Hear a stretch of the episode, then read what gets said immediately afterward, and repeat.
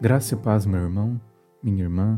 Seja bem-vindo a mais um devocional do projeto Novas de cada manhã. Eu sou Jamil Filho e hoje meditaremos no 29 devocional da série O Sermão do Monte. Vocês orem assim: Pai nosso que estás nos céus. Mateus capítulo 6, verso 9. Cristo, após apresentar diversas negativas acerca da oração, orienta seus discípulos sobre o caminho correto a se seguir. Vocês orem assim, declara o Mestre. Não é de nosso interesse as discussões acerca do real propósito da oração do Pai Nosso. Para nós, realmente não importa se ela seria apenas um modelo ou uma oração a ser repetida. A questão apresentada por Cristo é muito mais profunda do que simples discussões sobre orar literalmente o Pai Nosso ou não. Jesus novamente retorna à questão da paternidade divina, relembrando que a oração do discípulo não está fundamentada em outra certeza senão a de que ele, quando ora, está conversando com seu Pai eterno. Ferguson, em seu livro Sermão do Monte, nos escreve: Nas petições iniciais da oração, Jesus une duas ideias verdadeiras somente aos filhos do reino: a intimidade dos filhos e o acesso ao grande rei.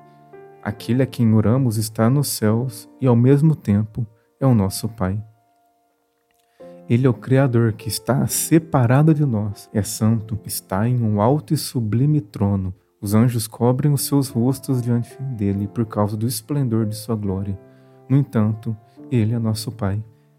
Quando entramos em oração, não estamos diante de um Deus distante, apático e indiferente. Estamos diante de nosso Pai eterno. Embora exista um abismo entre a criatura e o Criador, entre nós e Ele, que nos leva a clamar pela santificação de Seu nome, podemos, pelo sacrifício de Cristo, entrar confiantes diante dele, diante de nosso Pai. Feche seus olhos e ore comigo.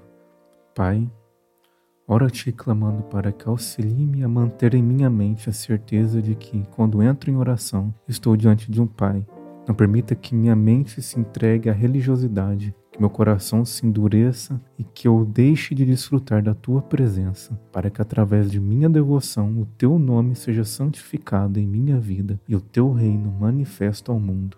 Oro a ti, clamando no nome de teu filho Jesus. Amém. Muito obrigado por acompanhar mais um devocional do projeto Novas de cada manhã. Te espero amanhã em mais um devocional da série o Sermão do Monte que Deus abençoe grandemente o seu dia.